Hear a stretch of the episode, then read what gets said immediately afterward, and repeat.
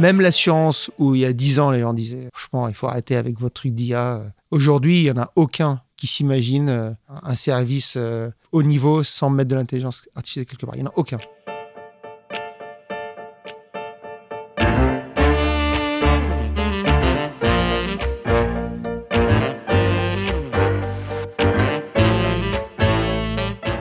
L'homme grandit en se projetant dans l'avenir. Pourtant, celui-ci n'a jamais été aussi imprévisible et plus contraint. Comprendre comment faire grandir les organisations humaines, entreprises, associations, dans le temps long, c'est tout l'enjeu du podcast Histoire d'entreprise. Je m'appelle Martin Videlaine, j'ai créé Bluebirds, une communauté de 5000 indépendants qui conseillent ou remplacent des dirigeants en Europe, en Afrique et au Moyen-Orient. Bienvenue sur Histoire d'entreprise. Aujourd'hui, je suis reçu par Jérémy Jawish, CEO et cofondateur de Shift Technology. Shift Technology est une société discrète à l'image probablement de ses fondateurs. Comme nous tous, ils bossent et vont droit devant. Là, ils sont peut-être un peu différents de vous et moi, c'est qu'ils vont vite, très vite, et qu'ils sont en train de s'imposer dans l'intelligence artificielle dans le secteur assurantiel. Jugez plutôt, ils détiennent 60% de parts de marché sur leur segment aux États-Unis et au Japon. Dans cet épisode, nous évoquons la naissance puis l'hypercroissance d'une société bien de chez nous déjà la conquête du monde.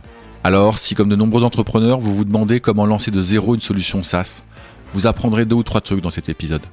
Et puis avec Jérémy, nous parlons longuement de l'émergence de l'IA. J'ai tout fait jusqu'ici pour éviter le phénomène ChatGPT, mais là je n'avais plus le choix en face de Jérémy.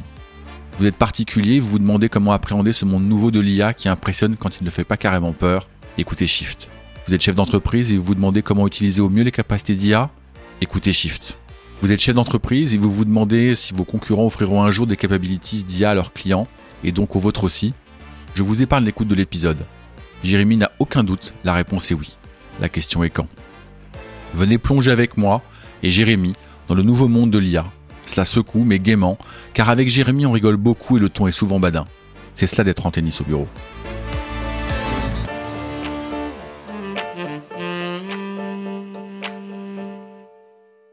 Bonjour Jérémy. Bonjour. Enchanté. Enchanté. Alors, on se connaît absolument pas, mais dès qu'on s'est serré la main et que tu es rentré dans la salle, euh, tu m'as dit tu. Donc, euh, ça va être tu pendant cet entretien. Tu, tu diriges Shift Technology que tu as que tu as créé. C'est une histoire de dingue. On va évidemment raconter l'histoire de Shift et puis Shift, euh, c'est l'intelligence artificielle. Il fallait que je prononce le mot très très vite au début de ces premières secondes d'entretien. On va évidemment beaucoup beaucoup en parler. C'est un tout petit peu à la mode en ce moment, mais je pense que c'est pas qu'une mode. Donc on va aussi parler pendant tout cet entretien de la nouvelle révolution qui est en cours. Il y en a plein, mais ça, c'en est une. Est-ce que tu peux en quelques mots euh, te présenter, euh, Jérémy? Alors moi, c'est Jérémy Jaoui. Je suis un des fondateurs de Shift. Donc euh, c'est ma première expérience professionnelle quasiment. Donc euh, j'ai Ouais, j'ai pas vu que un énorme euh, background.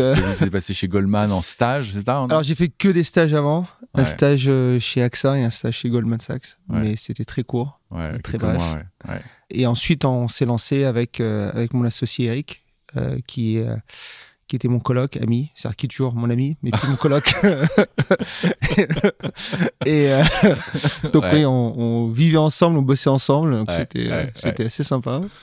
T'é- T'étais coloc sur le, euh, sur le campus de l'X, c'est ça ou pas? Euh, non, Ou non, mais euh, après, Après. après, en fait, on est on est parti d'école et on a pris une coloc ensemble. Et lui, euh, c'est un énorme bosseur, donc en fait, il faisait il faisait une thèse en maths en même temps qu'on montait la boîte. D'accord. Euh, Mais toi, t'es aussi, t'es un matheux. Je, je commence par là parce que c'est pas complètement hasard si vous avez monté Shift tous les deux.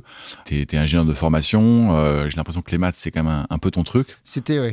Ouais, c'était. Oui. Ça allait moins?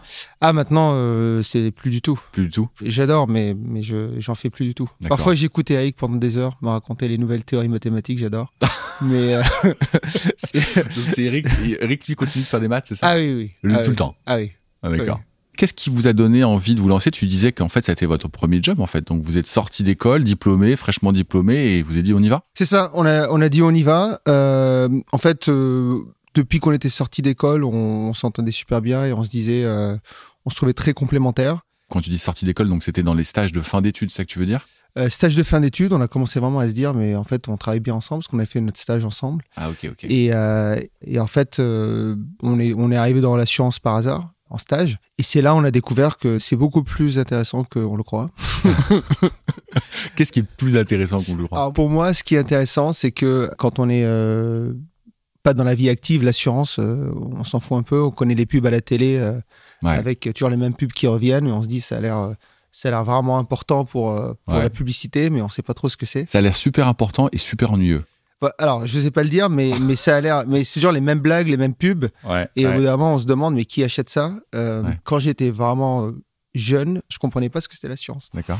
Et en fait, euh, quand tu y es, tu réalises que en fait, c'est vraiment un des socles de la société. C'est-à-dire qu'en gros, euh, demain, tu as une catastrophe naturelle avec une énorme tempête, des gens qui perdent leur maison, et bah, euh, qui est là pour eux Ce sont les assureurs. Et tu réalises que c'est. euh, on a plein de préjugés, mais c'est vraiment un métier où on aide les gens. On aide les gens qui ont des énormes problèmes. Et euh, ça m'a passionné. D'accord. L'idée de, on paye une, une petite somme tous les mois et quand on a un gros problème, on s'occupe des assurés. Ouais. Je trouve ça magnifique. c'est l'air débile, mais ça m'a passionné. pas- non, non, c'est pas débile du tout, c'est pas débile du tout. Mais c'est vrai que de loin, pour ceux qui ne sont pas dans le secteur, on subit un peu le truc, quoi. On se dit bon bah mince, il faut que je m'assure ma voiture, faut que j'assure, faut que j'assure euh, ma maison, faut que j'assure mes enfants, faut que j'assure ma boîte. On voit les coûts qui s'empilent et puis on se dit mais mince, euh, tout ça, euh, où est-ce que ça part? Et puis le jour où ça nous arrive, normalement c'est pas censé nous arriver. On est quand même bien content d'en bénéficier. Qu'est-ce qui vous a conduit à vous dire allez on se lance dans, dans, dans le business de l'assurance? C'est quand même pas évident, évident quoi. Alors, on a le, pendant le stage, on a réalisé qu'il y avait beaucoup d'experts. Il y a des gens qui ont fait ça toute leur Ça c'est quand vous êtes chez AXA, c'est ça? Donc Voilà. vous vous rencontrez chez AXA, c'est ça?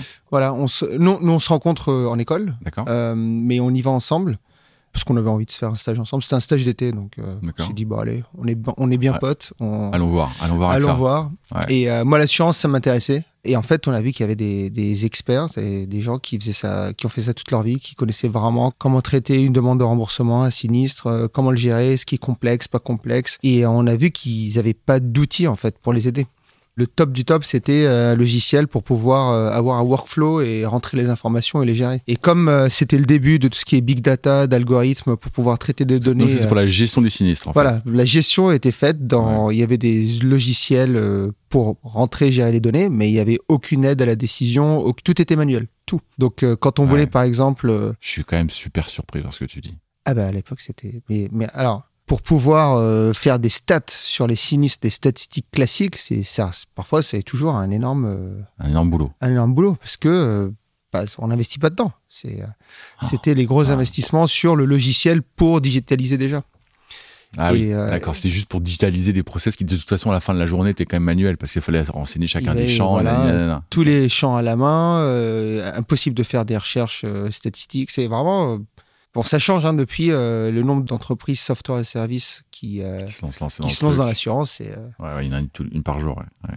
et donc, on s'est dit, euh, on a fait un peu de recherche sur des algorithmes pour aider. Nous, c'était plutôt la détection de fraude. Ouais. Et on s'est dit, mais en fait, euh, ce serait génial de pouvoir aider ces experts à automatiser les tâches simples, à leur donner toutes les informations pour pouvoir prendre des décisions. Et voilà, on s'est dit, bah, personne ne le fait, on va le faire.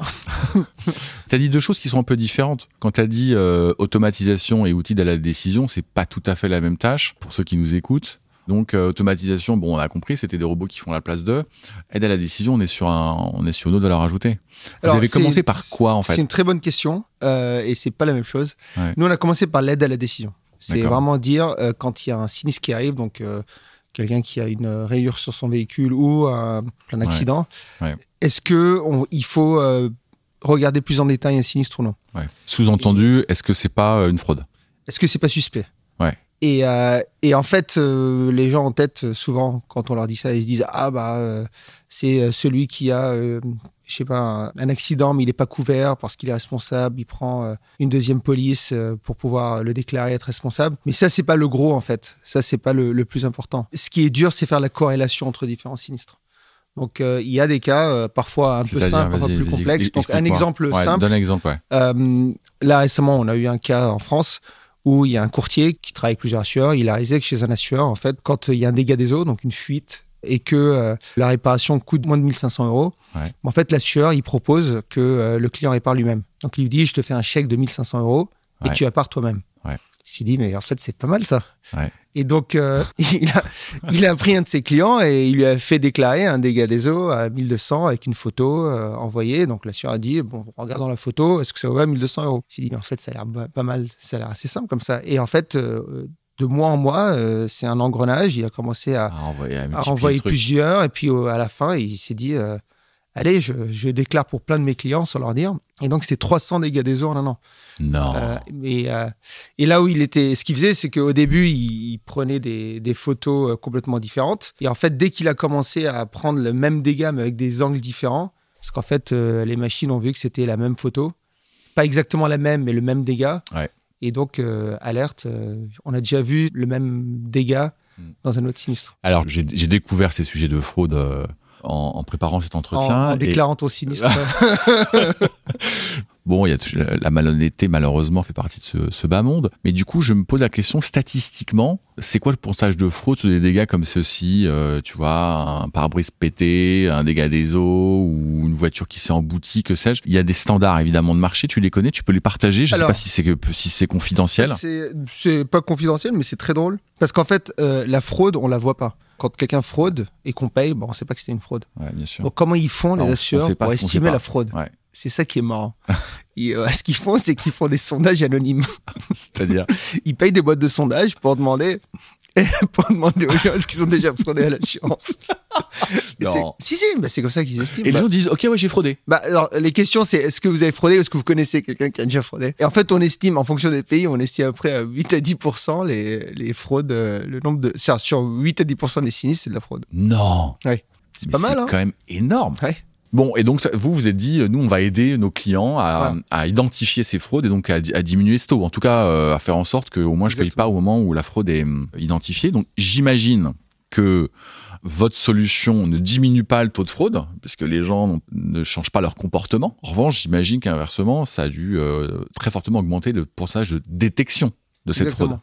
C'est détecter et aussi euh, aider les gestionnaires à aller à l'essentiel et pas embêter aussi les clients. Parce qu'en fait, avant, il y avait pas mal de, de machines qui disaient bah, c'est suspect parce que euh, c'est arrivé un lundi et parce que euh, le conducteur a 25 ans et parce que euh, c'est une voiture chère. Et en fait, statistiquement, peut-être, ça voulait dire ça. Hmm. Sauf que les gestionnaires, ils- du coup, ils commençaient à poser des questions un peu bizarres aux clients. en disant, ça, ça énerve le client ouais. qui dit attendez, vous êtes gentil, oui, un accident quoi. Ouais. Et donc, vous êtes sûr Vous pouvez m'envoyer plein de papiers et, et donc, ça a énervé pas mal les clients. Et en fait, le pire, c'est quand un client honnête réalise qu'on suspecte de fraude. Ouais, C'est ultra énervant. Personnellement, ça, m'est- ça m'est arrivé. Ah, c'est très, très, très exaspérant. Quand tu as Ouais. payé ta prime pendant 5 ans, que tu Ouais. rien, et puis d'un Ouais. coup, Ou euh, dès plus. que tu un sinistre, Ou plus, et que te- le sinistre, il est monstrueux, et que tu vois pas arriver le chèque, parce Ouais. qu'en fait, tu comprends qu'en face, en fait, il se méfie. Tu dis, ouais, non, mais attendez, Ouais. là, les gars. c'est horrible. Hein euh, Ouais, C'est- pas, très agréable. Bon, mais euh, tu arrives à mesurer l'impact chez tes clients de, de, de la détection de fraude? Alors, Tu peux, là ça aussi, qui tu peux est- donner quelques chiffres?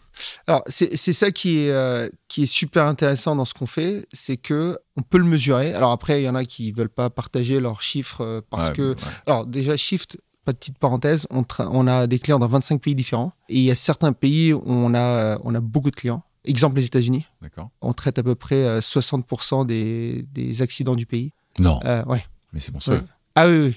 Ah oui. Bon, on parlera des États-Unis si tu veux, euh, Ah, bien en sûr, plus en détail. Bah, avec plaisir. Par exemple, aux États-Unis, en fonction des États, il y a certains assureurs qui veulent pas donner leurs chiffres. En fait, Ouais. on a une grosse disparité de D'un pays à l'autre, c'est ça d'un pays à l'autre, d'un assureur à l'autre. Mais en gros, quand on est mauvais ou quand ils sont mauvais, parce qu'en fait, il, y a- il faut aussi aller prouver la fraude, Bien sûr. on arrête à peu près 0,5% des sinistres. Donc, c'est un petit chiffre comme ça, 0,5%. Mais sur des milliards de primes, c'est quand même pas mal. Tu arrêtes 0,5% des fraudes ou 0,5% Des des, sinistres. des sinistres? Donc, ça veut dire euh, Donc 0,5% des, fraudes. donc c'est 5% des, Voilà. des fraudes. Voilà. Ah ouais, mais attends. ouais. Et, euh, et dans le meilleur des cas, on arrive jusqu'à 3%, donc euh, 30% des fraudes. Ouais, et ça c'est énorme parce que l'impact PNL il est instantané quoi. Ah oui. Par contre, on, a, on est à 30%. On a, on- je crois qu'il y a encore de la marge de manœuvre. La fraude, on peut, moi, je peux en parler pendant des jours. Ouais, mais- ouais, mais on va, on va, on va passer sur des choses un peu plus positives, mais juste que je comprenne bien aussi comment tu, comment tu vends tes solutions. Tu les vends euh, en disant, bah voilà, mon package c'est ça, le SaaS c'est tant, euh, la solution c'est c'est Y et euh, qui est une manière de vendre ton truc. Ou bien est-ce que tu leur dis, mais avec moi vous allez avoir un tel impact PNL qu'en fait je vais vous prendre X% de, ce, de cet impact? Alors, ça, c'est une, une très bonne question d'un point de vue business model. On facture pas un pourcentage parce qu'en fait, je vais donner un exemple extrême mais simple. Euh, Quelqu'un arrive et dit J'ai eu un accident de bagnole, je me suis fait mal au cou, ça arrive hein, parfois. Mm, mm. Euh, du coup, j'arrive plus à faire de l'alpinisme. D'accord, Et euh, moi, je suis fan d'alpinisme. Et du coup, c'est un gros choc psychologique pour moi, surtout aux États-Unis, ils font ça. d'accord, Et donc, je veux un million de dollars. d'accord. Sauf que tu regardes, euh, en fait, le gestionnaire regarde, il regarde en fait à aucune image d'alpinisme sur Internet. T'en as une qui date d'il y a trois jours, comme par hasard. Ah, comme par hasard. Et ouais. donc il dit bah c'est n'importe quoi. moi je te propose de rembourser ton sinistre et c'est euh, 50 000 euros. Et il dit oui. Donc euh, est-ce que tu as vraiment économisé 950 000 euros est-ce que euh, ouais. Est-ce que tu donnerais à Shift euh, 10% de tes 950 000 Ouais, euros Pas sûr. Pas donc c'est pour ça. Par Ouais. contre, alors il y a sur le business model, il y a, nous il y a eu un moment super important, c'est le Covid. Parce qu'avant, en fait, pour aller vite, on facturait à la donnée traitée. Donc euh, si tu avais 10 000 accidents par an, euh, on Tu facturait facturais. 10 000 fois X. Et donc euh, c'était pas mal parce que l'assureur dit, bah moi je vous envoie les données et puis euh, tant que, tant que j'ai des sinistres, je détecte la fraude et je vous Je paye. vous les envoie, ouais. Et euh, le Covid est arrivé, donc mars euh, confinement. Moi, j'ai pas trop réalisé. Je me dis, ok, confinement, euh, il faut sauver la, Ah, il faut ouais, sauver ouais, la que société. Sauf que diminue une semaine, deux semaines, trois semaines, en fait, bah, plus de sinistres. mais, mais plus de sinistres. Ce qui, ce qui, il y a, Ouais. il y a des trucs marrants, c'est que donc plus d'accidents de la route, mais nous on fait pas que de l'auto. Bien sûr, Euh, on fait aussi euh, maison, bien sûr. mais en fait maison, il y a plus de dégâts des eaux. Pourquoi? Parce que les gens chez soi, ils voient ils la sont, fuite, Ils sont chez eux. Bah, Ouais. Bien sûr. et du coup ils l'arrêtent tout de suite. Plus de vol. Parce qu'en fait, personne de va aller voler euh, alors Ouais, que alors que t'es chez toi. Et du coup sur la santé, on s'est dit bon la santé ça va ça va rester, mais en fait plus personne va à l'hôpital euh, ou va voir un médecin pour autre chose que le Covid. Et en fait notre chiffre d'affaires a plongé d'un plonger d'un seul coup. mais complètement. Et c'est là où ça a un énorme changement parce que l'équipe, c'est. Donc, déjà, ça, ça commençait déjà. euh, On avait une directrice des ventes qui avait commencé à changer le business model parce qu'en fait, c'était pas du tout prédictible. D'accord. Et c'est le moment qui a accéléré ça et on est passé au, à l'abonnement. À l'abonnement. ouais. Donc, euh, donc c'est un abonnement qui dépend de la taille de l'assureur parce qu'en fait, plus il y a de données, plus ça nous coûte, nous, de, de traiter. De- de les traiter, bien Mais, sûr. euh, mais c'est des abonnements. Et aujourd'hui, d'ailleurs, on fait pas que de la détection de fraude. Nous, notre stratégie, c'est d'avoir plusieurs produits pour le même assureur. Donc aujourd'hui, détection de fraude, ça commence à être 70, un peu moins de 70% de notre chiffre d'affaires. D'accord. Et, euh, et d'où l'automatisation, c'est pour Ouais, ça que ouais, je disais automatisation. Et le reste, c'est pareil, c'est un abonnement. Donc en fait, nos produits, c'est euh, euh, on déploie notre plateforme et puis en fonction du, du module qu'ils prennent, ils nous payent un abonnement, euh, tel module, tel module, tel module. je, je pense que ceux qui nous écoutent ont bien compris ce que tu faisais. En revanche, euh, comment tu t'y es pris? Parce que vous sortez d'école, vous n'avez pas un rond, pas de clients, rien. Vous avez juste une idée de dire bon, on va aider AXA et les autres à, à prendre des décisions plus vite, de manière plus automatisée. Comment comment vous y prenez? Franchement, c'est c'est c'est pas simple ça à faire. Alors moi, j'ai encore le... Je me rappelle comme c'était hier, le moment où euh, je finis mon stage et je me retrouve à la maison le premier jour. Et en fait, euh, on était super excités à commencer une boîte, une start-up. Et en fait, euh, je me rappelle, je m'assois dans le salon et j'ouvre mon ordi. Et en fait, euh, je me dis, mais en fait, je sais pas ce que... je sais pas quoi faire.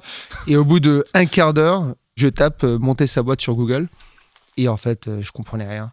Parce qu'en fait, directement, on arrivait dans comment re- enregistrer une boîte à la chambre de commerce. Ouais, ça c'est du. Et, et en fait, euh, je crois que j'ai mis deux semaines à tourner en rond et, et vraiment être devant mon ordi, me dire qu'est-ce que je fais, qu'est-ce que, je fais, qu'est-ce que je fais.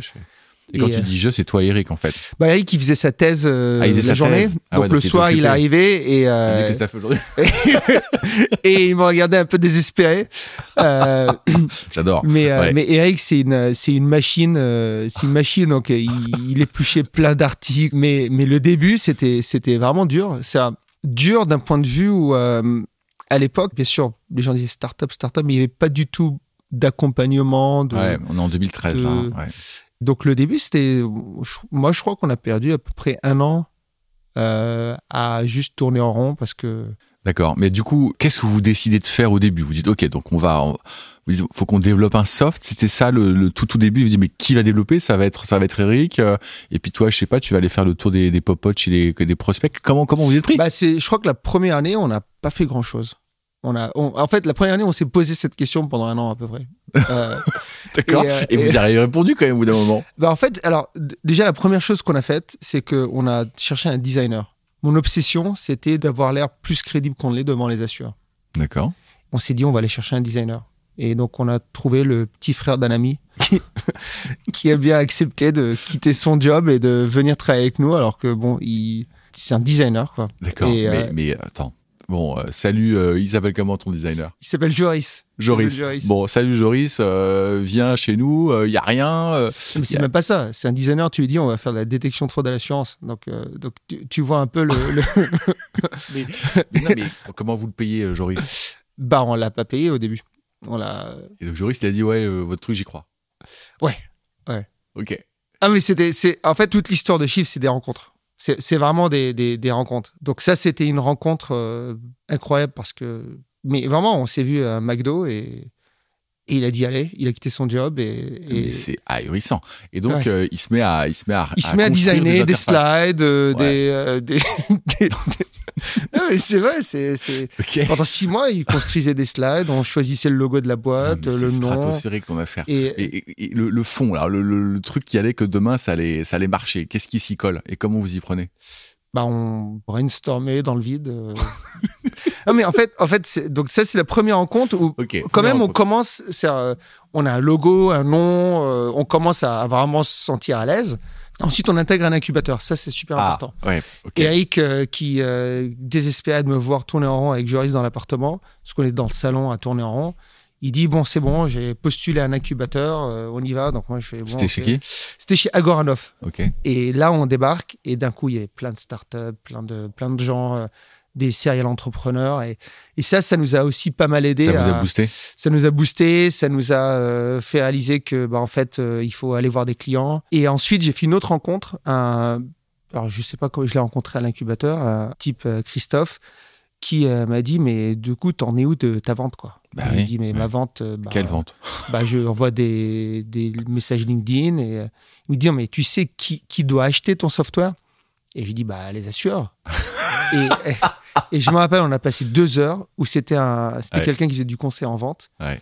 et, euh, et qui me disait, mais, mais en fait, t'as rien compris, toi. Ouais. Et moi, j'étais, je faisais des maths. Ouais, bien sûr, bien Euh, mes parents, les parents d'Eric sont médecins, donc nous, vendre du software, euh, c'était. Ouais, Et, et là, je me suis trouvé avec quelqu'un qui me dit, mais en fait, tu perds ton temps, quoi. Il sûr. faut que tu trouves l'acheteur, que tu ailles le voir. Donc moi, c'était tout un monde qui s'ouvrait. Ça faisait euh, six mois qu'on faisait des brainstorming, qu'on envoyait des messages LinkedIn. Et ça, c'était aussi une rencontre qui m'a vraiment, euh, qui m'a vraiment réveillé. Ouais, qui t'a, qui t'a transformé, ouais. Et, euh, et en fait, euh, très vite, j'ai réalisé qu'en fait, c'était pas juste euh, attendre que les gens viennent nous chercher, d'envoyer des messages LinkedIn. Et donc, de fil en aiguille, on a, on a commencé à bien s'installer à Goranov. Et puis, euh, on a commencé à rencontrer des fonds d'investissement. Et euh, finalement, c'est les fonds qui nous ont dit, mais en fait, prenez de l'argent, arrêtez d'être pas payé. Euh, En plus, nous, on était financés. Ce qui est bien, c'est qu'il y a beaucoup d'aides en France euh, quand on veut monter sa, sa boîte. Il y en a qui disent que c'est pas grand-chose, mais on peut recevoir des aides de 30 000, euh, 40 000 euros. Pour un business, c'est pas grand-chose, mais pour des étudiants qui sortent d'école, euh, C'est beaucoup, ouais. c'est beaucoup. Il y a ma mère qui était une grande activiste qui nous offrait des écrans et des machines à café. Donc ça, c'est la première machine à café de Shift en 2013, qui est encore là. et qui maman, fonctionne c'est ça encore, Qui est achetée par ma maman. Ah, ouais, merci maman. Et, euh, et, euh, et donc la deuxième rencontre qui a, qui a vraiment changé beaucoup, c'est euh, donc on a commencé, on commençait à avoir pas mal de, de touches, et euh, c'est prendre une directrice commerciale. Ouais. Et ça, ça a transformé la boîte. D'accord. Ok, donc je, je vois bien la partie vente, mais ce qui me paraît moins clair, c'est que quand tu allais voir vos prospects euh, avec des jolis slides et des jolis euh, écrans designés par euh, Joris, j'imagine assez de loin le- la conversation que vous pouviez avoir avec vos prospects. Mais après, ils ont dû vous dire, mais euh, montrez-nous comment ça fonctionne. Et là, euh, faut avoir codé un peu, développé un peu de soft. Ouais, ça c'est pas le plus dur. Alors pour monter une du soft en software et service, ce qui est pas mal, c'est que tu, tu peux tu peux faire des trucs dégueux euh, derrière le rideau quoi. Ils vont pas aller regarder ton code. Donc en fait, ce qui compte, c'est les résultats. ouais, Donc en fait, ça a été envoyez-nous vos données et on vous donne des résultats. d'accord. Et donc que ce soit bien codé, mal codé, ouais, euh, ouais, c'est Ouais. pas si important je comprends. au début. au début, mais donc euh, une version bêta, mais vraiment, euh, comme tu dis, un peu dégueu, les codes, ils, ils sont pas bien structurés, euh, Mm. peu importe, mais au moins, tu as quelque chose qui tourne et dont tu peux montrer les résultats à tes clients. Il t'a fallu combien de temps entre le moment où tu dis, ouais, on sait, on s'y met, et puis le moment où tu peux montrer un truc à tes prospects? Ça c'est c'est pas très long ça. Ça C'est de des démos, c'est euh, oh, très vite. Je crois que ça nous a pris un ou deux mois. Mais le, le, le plus dur, c'était c'était pas la démo, c'était pas la technique. Le plus dur, c'était convaincre des assureurs de bosser avec une startup qui a pas de clients, qui, euh, Ouais, qui a qui rien sort de nulle part. Avec, Ouais, euh, ouais, ça, c'était le plus dur. Moi, j'aime beaucoup ton message. On, a, on a des entrepreneurs euh, qui nous écoutent. hein. Le nombre de fois, enfin, j'en croise, j'en croise quand même un, un certain nombre. Et le nombre de fois, j'en dis, mais attendez, mais allez voir vos clients, quoi. Allez, Ah oui, oui. courez voir vos clients. Montrez-leur ce que vous savez faire. hein. C'est la première chose à faire. Il faut pas avoir peur de se prendre des, des murs. Bah, bien sûr. À nous, Bien le nombre sûr. de murs qu'on s'est pris. Il faut que tu t'imagines euh, deux, trois de 24 ans euh, dans des costumes où on a vraiment- franchement, on a l'impression qu'on allait tous à un mariage. et, euh, sais, t'es sur, euh, surhabillé euh, Ouais. et tu les regardes. Tu regardes un directeur des risques euh, ou directeur sinistre qui a fait euh, 30 ans dans la même boîte et, Ouais, ouais. et qui a jamais travaillé avec du software à service où on leur dit bah, vas-y, envoie toutes tes données et puis euh, on te montrera ce qu'on peut détecter. Donc, euh, c'était ultra dur de convaincre quelqu'un à prendre De cette faire ça. décision euh, Ouais. après 20 ans de carrière. euh. Ah, bien sûr. Ok. Donc vous levez de l'argent, vous faites vos premiers euh, POC, euh, vous, vous trouvez vos premiers clients, donc ça démarre comme ça. Oui. Ça a été quoi les moments où tu dis là, ça y est, là, le truc il est bien parti? Euh, je me suis jamais dit ça. T'as toujours l'impression d'être en train de courir, c'est ça? Ouais. Je crois que c'est ça, le, ça qu'il faut accepter. Ouais. Et euh, les gens disent en permanence les problèmes deviennent plus grands et en fait euh, C'est vrai. chaque euh, chaque fin d'année je me dis euh, je crois que là on a fait le on a fait le, le plein Ouais. et en fait En fait, non. En fait, nouvelle année, nouveau, nouveau problème. nouvelle année nouveaux problèmes de plus en plus chiant Ça, ça, ça ne, ça ne t'enlève pas ton sourire et ta bonne humeur. bah il faut juste l'accepter se dire Ouais, voilà ouais. on est là on- l'autre jour on était avec euh, le directeur de la BPI euh, et la façon dont il nous présente à chaque fois c'est euh, ah bah c'est la start-up qui qui qui m'a raconté la première fois que leur spécialité c'est de se prendre des claques mais, mais il faut accepter de se prendre des claques en permanence c'est Ouais. pas agréable hein je- j'aime pas ça mais, Ouais. mais Alors raconte-nous un peu comment, euh, comment tu décrirais Shift aujourd'hui. Donc il y a eu tout ce chemin, ça a mis, ça a mis 10 ans. Ton chiffre d'affaires, tu communiques un peu dessus ou pas? On communique pas sur le chiffre d'affaires, mais, euh, mais en- on est à peu près à 600 personnes aujourd'hui. Ouais, 600, ça Euh, commence à faire du monde. hein. Ouais, C'est beaucoup de monde. Euh, sur les 600, on a euh, 400 tech, entre data scientists, développeurs, euh, product managers. d'accord. On, est, on fait que de l'assurance. Et aujourd'hui, on est super présent aux États-Unis, au Japon. On, a, on a une bonne part de marché, bon 60%. Euh, 60% de part de marché de détection. oui, mais en fait, le Japon, c'est très concentré. Il y a trois assureurs qui ont 95% du marché. Donc, t'en prends deux.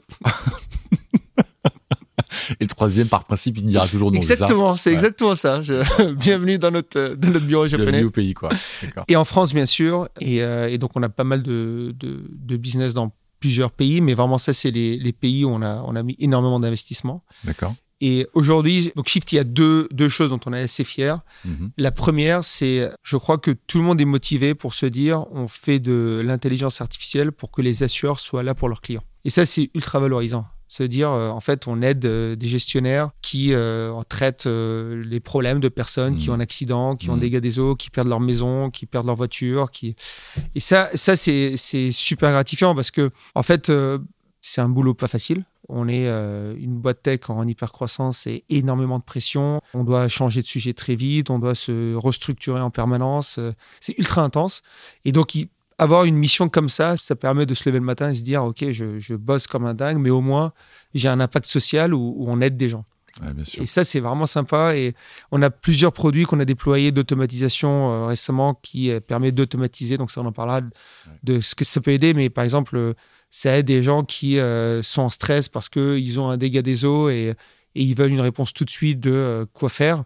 Euh, et donc, ils se connectent sur Internet, ils déclarent leur sinistre et en temps réel, on leur dit, vous inquiétez pas, soit on envoie quelqu'un, soit allez réparer vous-même, on vous enverra un chèque, mais en temps réel, à n'importe quelle heure de la nuit. Et donc, les commentaires qu'on a parfois en se disant, j'ai pu euh, tout faire sans prendre des jours, euh, sans euh, stresser, sans avoir de... Ça fait plaisir. Donc ça, c'est... Ouais. On diffuse ça pas mal. Et la deuxième chose dont on est assez fier, c'est euh, pouvoir être euh, un leader mondial d'intelligence artificielle en étant français. Et pourquoi je dis ça? Alors, petite anecdote. Quand on a commencé aux États-Unis, le nombre de murs qu'on s'est pris, où les assureurs se disaient Mais attendez, vous croyez vraiment qu'on va bosser avec, Avec des des, data scientists français? On a les meilleures universités au monde ici. Et c'était l'argument. Il n'y avait pas de discussion. Et pas de Bon, on va voir ce que ça donne. Et le fait d'aujourd'hui réussir à inverser la balance, sans leur dire qu'on est une entreprise euh, américaine, donc euh, ils sont très à l'aise avec le fait de bosser avec une entreprise française. Ouais. Ça, c'est ça, c'est une, une grande fierté. À, à ton capital aujourd'hui, euh, tu, tu as, euh, dans la mesure de ce que tu peux dire, c'est qui le type d'acteurs qui, qui ont financé, qui financent encore ta croissance? Alors nous, on a des, des fonds d'investissement.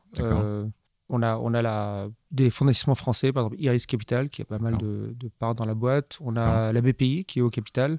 Et on a des fonds euh, américains, euh, les usual suspects. Les suspects. Voilà. Donc, t'es pas que une entreprise française, c'est ça que je voulais dire en fait. C'était ça ma question. Euh, bah, en fait, on est, on est notre headquarter en France. On est, on est incorporé ici. La plupart de nos équipes sont ici. Ouais. Après que les fonds viennent, certes minoritaires, ils viennent des États-Unis, de France. euh, Ouais. Aujourd'hui, ça n'a pas beaucoup ouais. d'importance. Après, la BPI, pour nous, c'était important parce que on sait jamais euh, ce que la vie nous réserve. Donc, avoir euh, un fonds, euh, un fonds comme la BPI nous aide dans n'importe quelle discussion qu'on pourrait un jour avoir avec, euh, Avec l'État. plutôt avec. ce qu'il faut se dire, c'est que aujourd'hui, on est quand même une boîte française qui traite euh, 60% des données des Américains quand même. Vos serveurs, ils sont où? Euh, bah, ça dépend des pays. Ils sont souvent dans les pays. euh, Les pays ça locaux nous, Ouais. Chaque pays a la même demande. euh, Ils veulent pas que leurs données sortent du pays, ce qui est compréhensible. 25 pays, tu disais. Oui. Euh, États-Unis, Japon, tout ça en 10 ans. Ouais, ouais. Mais nous, on s'est internationalisé très vite. Dès 2015, par exemple, on était à Singapour. D'accord. En fait, on allait où les gens nous appelaient? Bon, il faut qu'on parle un petit peu d'intelligence artificielle parce que tu es quand même au milieu de tout ça. Et euh, tu accompagnes ce mouvement et non seulement tu l'accompagnes, mais tu le crées. Tu disais, on est devenu leader mondial euh, de l'intelligence artificielle en matière de détection de fraude dans le secteur de l'assurance. Ok, donc c'est un petit segment, mais vous êtes quand même numéro un mondial. Alors je vais je vais des questions un peu bateau au départ, un peu sur euh, comment tu vis tout ça, et puis après on rentrera de manière un peu plus spécifique sur d'accord, mais je suis patron, comment je vais pouvoir utiliser davantage l'intelligence artificielle, je suis particulier, comment je peux faire. Mais toi, ta perception du, du, du moment en ce moment, parce que c'est quand même la vague Ch- ChatGPT, comment tu le vis Est-ce que pour toi, tu te dis, oui, bah, enfin bon, tout ça, euh, c'était déjà du connu dans les Happy Few que, que je représente. Comment tu, le, comment tu le vis, toi? Alors moi, mon avis, mais aussi c'est l'avis de, de pas mal. c'est-à-dire, Je suis très lié à l'avis des, des, des gens chez Shift. mais ChatGPT, c'est un, c'est un gros bouleversement dans l'usage en fait de l'intelligence artificielle. C'est un gros bouleversement parce que déjà ça marche super bien, donc euh, ça a des résultats en termes de bonnes réponses euh, assez impressionnants. Ça traite euh, énormément de sujets et surtout ça s'est très très vite démocratisé. Ça qui est dingue, c'est que on, on a beaucoup de domaines où il y a de l'intelligence artificielle qui, qui est impliquée, mais c'est pas démocratisé au grand public à n'importe qui. Ouais. C'est des boîtes comme nous spécialisées sur certains sujets qui euh, mettent énormément de moyens sur Ouais. des sujets précis, euh, métiers. euh, Je comprends. Par contre, là, c'est vraiment, euh, il n'y a pas C'est une liste grand d'attente pour se connecter, mais C'est le euh, grand public et c'est gratuit, donc euh, évidemment, c'est. alors c'est gratuit pour le grand public pour des questions bateaux, mais pour des entreprises, c'est pas C'est gratuit, pas gratuit, ouais. mais mais c'est compréhensible. Ouais, ouais. Je fais le lien maintenant avec, avec Shift.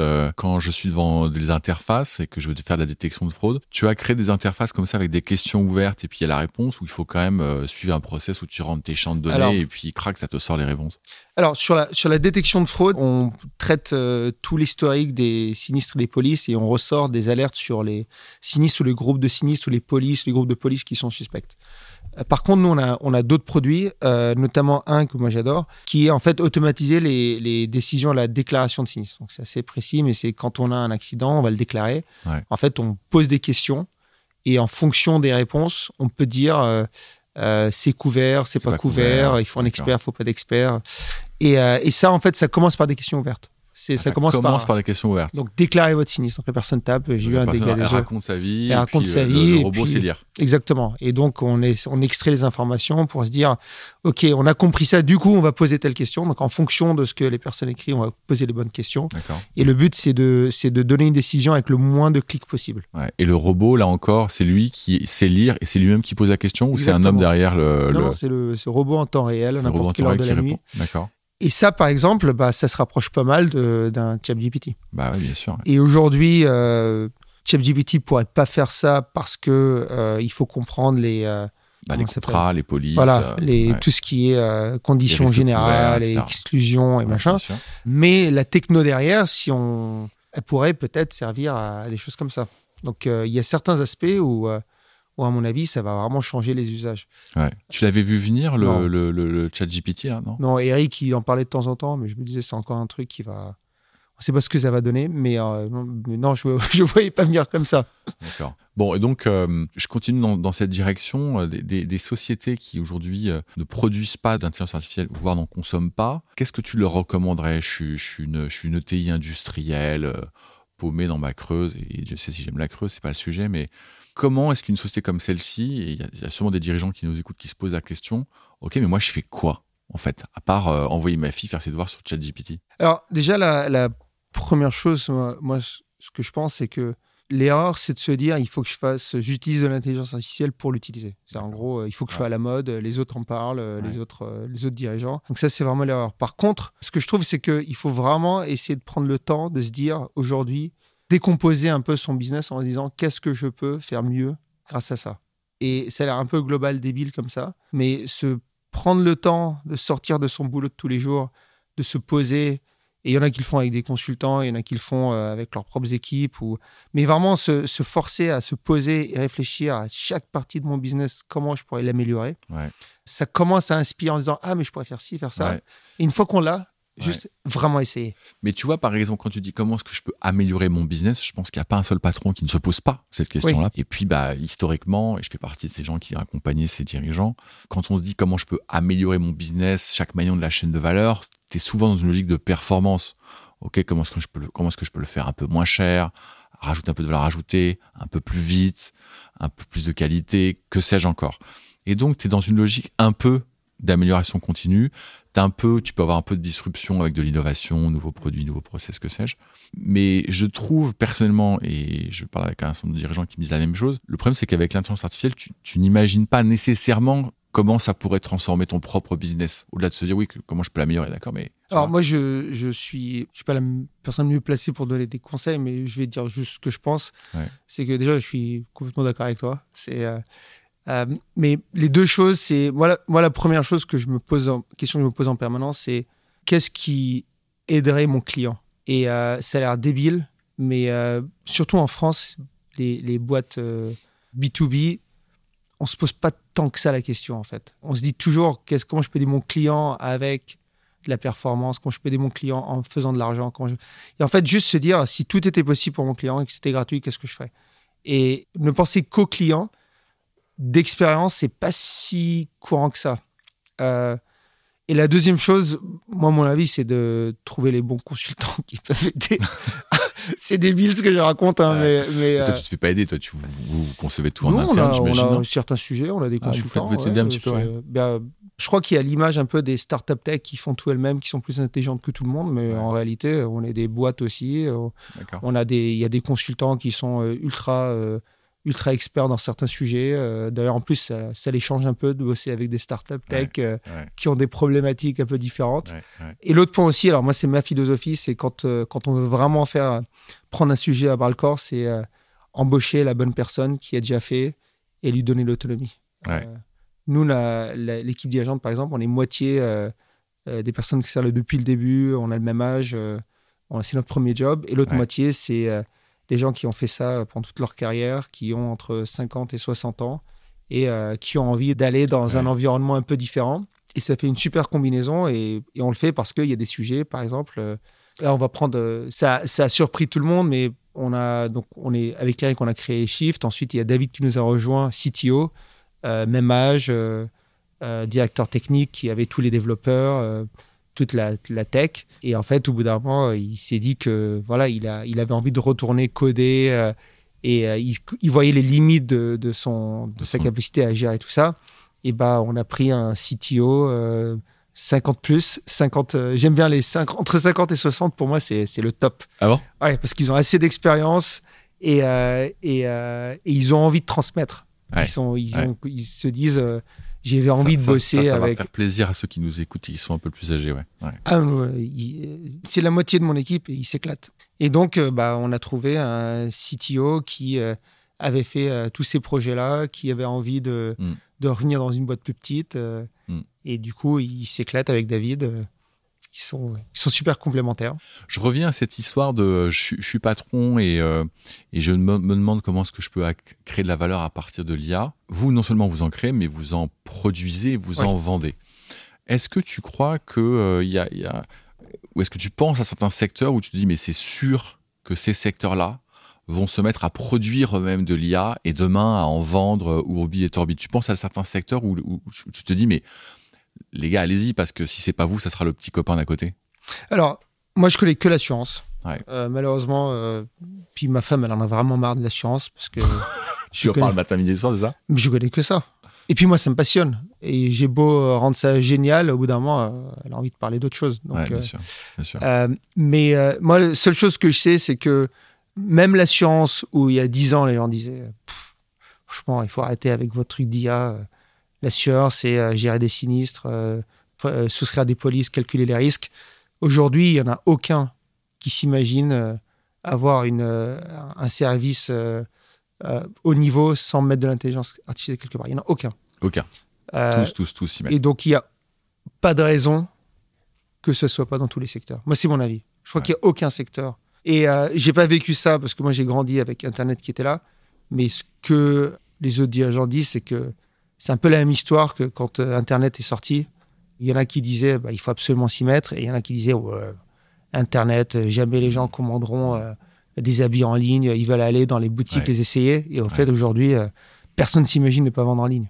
Bien sûr. Donc, moi, je crois que ChatGPT, c'est la première brique qui va être une révolution comme Internet. Après, je l'ai pas vécu, mais. Ouais, ouais.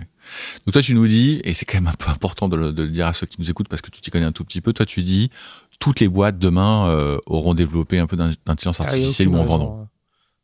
Aucune raison qu'il y ait un secteur qui. Euh, qui échappe. Alors, je voulais aussi parler un peu des particuliers parce qu'il y a ceux qui nous écoutent qui sont pas dirigeants d'entreprise. Euh, c'est quand même, ils sont plus nombreux que, que ceux qu'ils sont.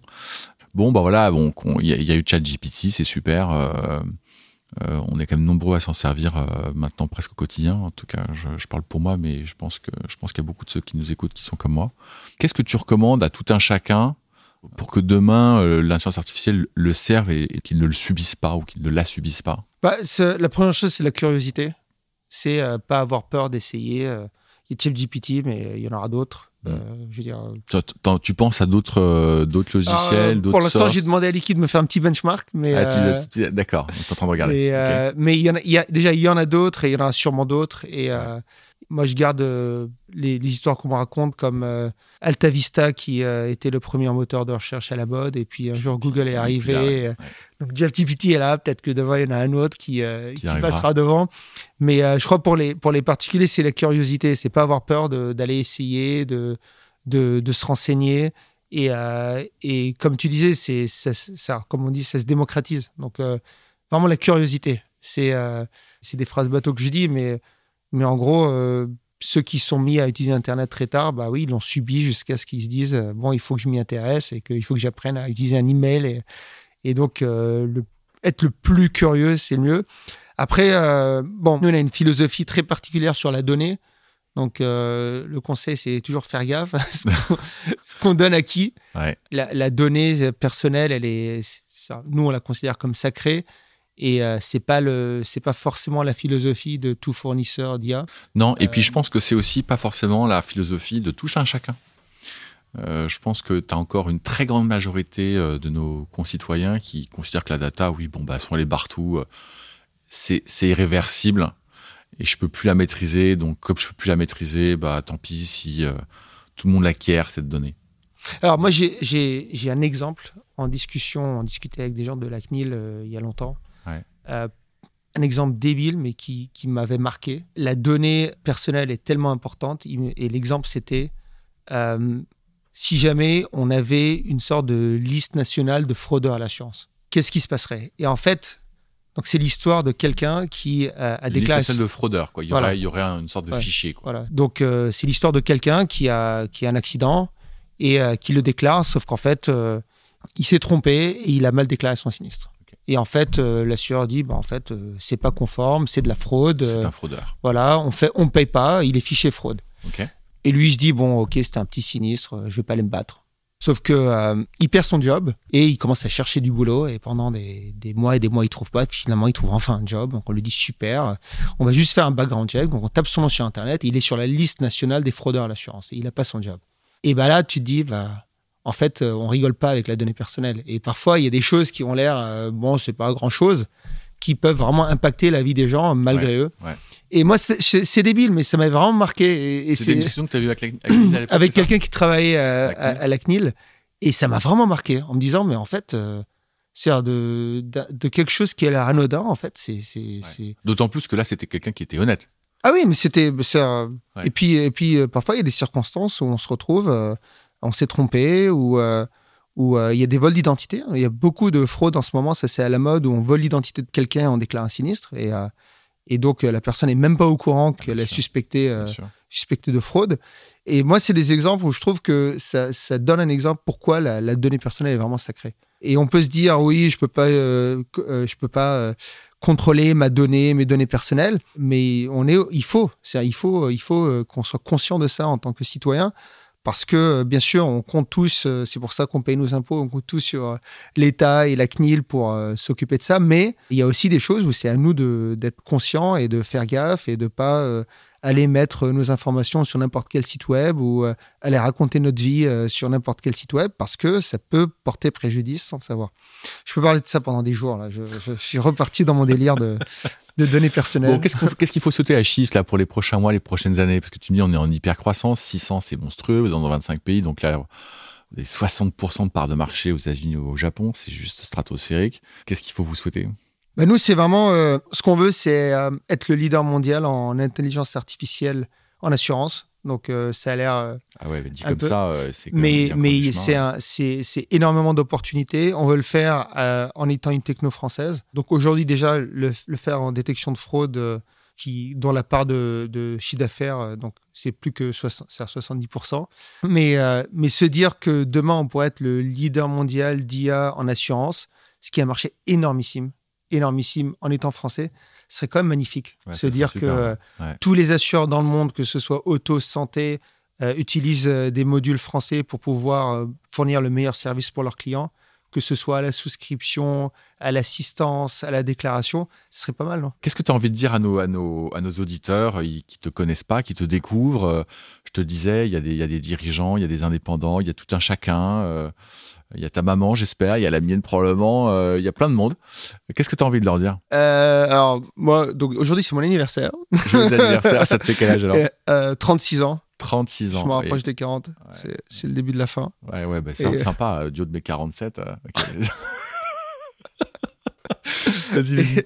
Et, donc, moi, j'ai une fille. Et, ah, et, en fait, ce qui a, elle a deux ans et demi. Et ce qui a beaucoup changé, c'est que depuis qu'elle est là, d'un coup, j'ai découvert que je peux avoir le temps pour passer du temps avec elle.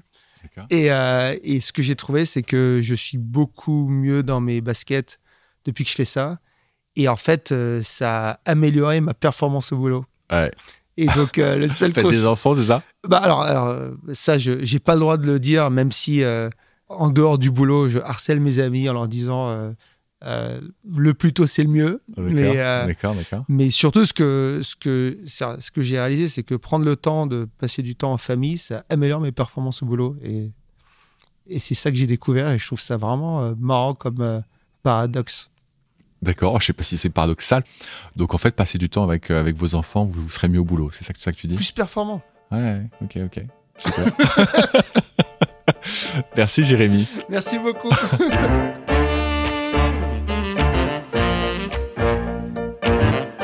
Merci d'avoir écouté Jérémy nous raconter l'histoire de Shift Technology. Au moment où cet épisode est monté, les gourous internationaux de l'IA ont demandé une pause dans le développement mondial de leur technologie. Demandez à Jérémy si lui, son équipe et ses actionnaires qui ont misé leur carrière, leur argent, et puis accessoirement le paiement mensuel de leur appartement, s'ils ont envie de faire une pause.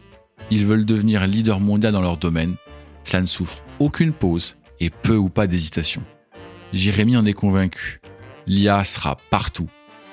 Mais il dit plus, l'IA sera proposée par toutes les sociétés de la planète, comme Internet. Croyez-le. Alors si vous dirigez une société, posez-vous cette question. Je commence où, quand et en m'aidant de qui? Et puis si vous dirigez une société d'assurance, commencez par Shift. Notez 5 étoiles le podcast, abonnez-vous et parlez de nous autour de vous s'il vous plaît. Toutes les histoires d'entreprise sont également disponibles sur le site de bluebirds.partners, site de la communauté d'indépendants que j'anime et qui conseille en place des dirigeants. C'est toujours pour moi un immense plaisir de vous faire découvrir des sociétés sous un jour nouveau. J'espère que vous en tirez le même plaisir. Encore merci pour votre soutien. À très vite.